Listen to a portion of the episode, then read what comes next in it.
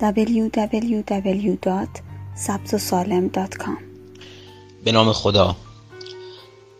در این قسمت می‌خوام در مورد داروهایی که اصطلاحا معروف هستند به داروهای آرام بخش صحبت بکنم.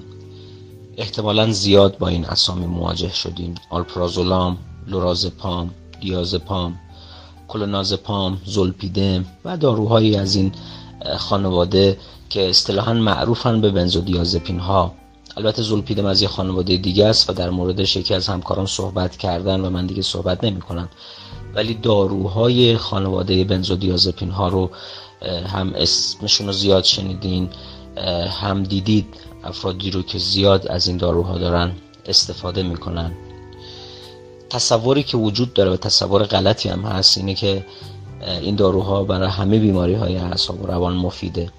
و متاسفانه اون برداشتی که جامعه از داروهای اعصاب و روان داره هم همین داروها همین چند قلم دارویی که عرض کردم. این داروها رو عمدتا در روان پزشکی ما برای موارد محدودی ازشون استفاده می‌کنیم. مواردی مثل استراب مواردی مثل بعضی از انواع بیخوابی. اون هم در افراد مشخصی نه همه افراد. به هیچ وجه به هیچ وجه توصیه نمیشه که افراد خودسرانه از این داروها استفاده بکنند. خواهشم اینه که مصرف این داروها حتما با نظر روانپزشک باشه. مخصوصا بین این خانواده سه تا دارو هست که بیشتر استفاده میشه. آلپرازولام دیازپام و لورازپام. معمولا هم افراد یا اینو برای بیخوابی مصرف می‌کنن یا برای استرابشون مصرف می‌کنن. حتی برای عرض کردم هر گونه بیماری اعصابی که افراد داشته باشن معمولا اولین دارویی که به ذهنشون می‌رسه استفاده کنند داروهای خانواده بنزودیازپین هاست. و می‌خوام مختصری در مورد عوارض مصرف این داروها عوارض ترک این داروها صحبت بکنم و هشدار بدم که به هیچ وجه خودسران این داروها رو مصرف نکنید و حتما تحت نظر روانپزشک و با مشورت روانپزشک این داروها رو مصرف بکنید ما به هیچ وجه این داروها رو برای مصرف طولانی مدت نمیدیم. به هیچ وجه این دارو داروی اصلی و داروی ماندگار یک بیمار مبتلا به بیماری اعصاب نیست. اگه هم روانپزشک این داروها رو میده برای مصارف کوتاه مدته برای مدت زمانهای کوتاه مثلا یه ماه دو ماه و ایناست. چرا؟ به خاطر اینکه اولا در واقع وابستگی که این داروها ایجاد می‌کنن احتمالش زیاده. وابستگی یعنی چی؟ یعنی من امشب برای اینکه خوابم ببره یه میلی گرم کلوناسپام می‌خورم. ولی یه ماه بعد ممکنه دیگه یه میلی گرم کلوناسپام منو نخوابونه و مجبورم دو میلی گرم کلوناسپام بخورم.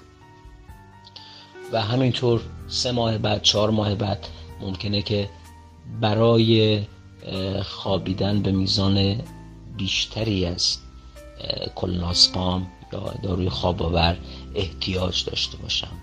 به نوعی میشه گفت تحمل ایجاد میشه نسبت به اثرات این داروها. پس ببینید بعد از یه مدتی من می‌بینم بدون این دارو نمی‌تونم زندگی بکنم. وابستگی یعنی اینکه وقتی یه شب به هر دلیلی نتونم به این دارو دسترسی داشته باشم عوارض ترک این دارو منو اذیت می‌کنه. تحمل و عوارض ترک دو نشانه مهم وابستگی که در مصرف این داروها دیده میشه. مصرف این داروها خیلی جالبه بدونید. برخلاف اون تصوری که وجود داره که اینا آرام بخش هستند در بعضی از افراد ممکنه اتفاقا باعث تشدید رفتارهای پرخطر بشه باعث پرخاشگری بشه. اصطلاحا میگن مهار گسیختگی یا دیس بیشن مخصوصا در افرادی که سنشون پایینه و سنشون بالاست یعنی دو طیف سنی سالمندان کودکان و نوجوانان. افرادی که مبتلا به بیماری مثل عقب ماندگی ذهنی هستند افرادی که خودشون ذاتا آدمای عصبانی هستند و تسلطی بر روی اعصاب خودشون ندارند و زود از کوره در میرن زود عصبانی میشن. اینا معمولا افرادی هستند که با مصرف این داروها ممکنه که به جای اینکه آروم بشن پرخاشگر بشن عصبانی تر بشن. ما پدیده که خیلی باز باش مواجه هستیم مصرف زیاد از حد این داروها در سالمندانه. نکته ای که خیلی خیلی مهمه اینه که در پنجاه درصد سالمندان مصرف این داروها می‌تونه باعث نوعی خوابالودگی بشه و این خوابالودگی باعث زمین خوردن و شکستگی استخوان‌های اندام تحتانی بشه. این بر اساس مطالعاتی است که انجام شده و این آمار رو به دست آوردن. پس مصرفش در سالمندان می‌تونه این مشکلات رو ایجاد بکنه. آرزه مهم دیگری که ما در مصرف این داروها مخصوصا داروی مثل آلپرازولام حتی ممکنه ببینیم تأثیراتیه که بعضا بر روی وزن می‌ذاره. آلپرازولام باعث افزایش وزن میشه باعث افزایش اشتها میشه.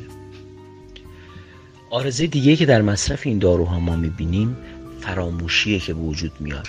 شما می‌بینید این دارو رو مصرف می‌کنید فردا که از خواب بیدار میشید اتفاقات شب گذشته ممکن یادتون نیاد.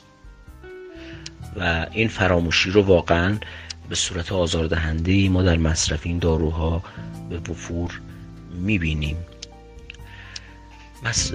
مشکل دیگه که در مصرف این دارو به وجود میاد همون احساس خوابالودگی احساس هنگ شدن احساس منگی و این می‌تونه تاثیرات زیانباری به خصوص هنگام رانندگی ایجاد بکنه و منجر به مشکلات متعددی بشه. بنابراین به هیچ وجه مصرف این داروها به صورت خودسرانه توصیه نمیشه. ضمن اینکه ضمن اینکه ترک این داروها هم می‌تونه مشکلات ایجاد بکنه. ترک این داروها می‌تونه استراب ایجاد بکنه. می‌تونه تحریک پذیری ایجاد بکنه. بیخوابی پرشنوایی. یعنی یه مرتبه می‌بینید که یه حالتی ایجاد میشه. انگار آستانه شنیدن صداها یه جوری پایین میاد صداهای خیلی ریستر رو افراد میشنون. حالت تهوع ممکن ایجاد بکنه اشکال در تمرکز ایجاد می‌کنه لرزش دست ایجاد می‌کنه. می‌تونه باعث تشنج بشه متاسفانه. ترک ناگهانی این داروها می‌تونه باعث تشنج بشه می‌تونه باعث حالت گیجی بشه. و حتما حتما لازم هست که برای کنترل علائم ترک این داروها با روانپزشک مشورت بکنید. بعضی وقتا ترک این داروها نیازمند بستری کردنه. یعنی در یک پروسه سرپایی امکان این کار نیست. باید بیمار بستری بشه و این دارو به داروی با دوز معادل تبدیل بشه کار دیگه انجام بشه که این پروسه ترک تحت کنترل یک پزشک باشه که مشکلاتی ایجاد نشه.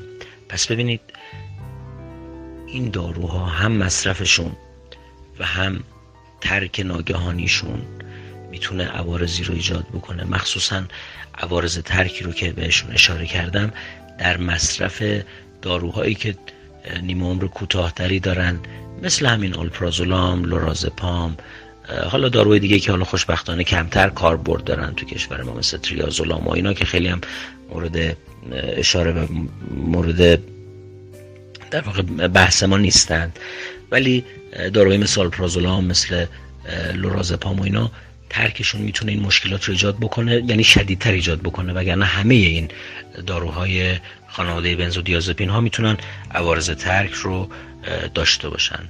بنابراین باز هم برای چندمین بار من خواهشم اینه که افراد حتی من توصیم به پزشکای عمومی هم همینه. حتی دیگر همکاران متخصص غیر از روان پزشکا من خواهشم اینه که بدون در نظر گرفتن موارد علمی کاربرد این داروها یا اصطلاحا اندیکاسیون های مصرف این داروها به هیچ وجه این داروها رو تجویز نکنند و خواهشم اینه که افراد خودسران این داروها رو مصرف نکنند به خاطر این عوارض جانبی متعدد و عوارض ترکی که ایجاد می‌کنه. با تشکر از حوصله که به خرج دادید تهیه شده در مرکز تحقیقات سبز و سالم. می‌تونید برای شنیدن پادکست های بیشتر به آدرس www.sabzosalem.com مراجعه بکنید.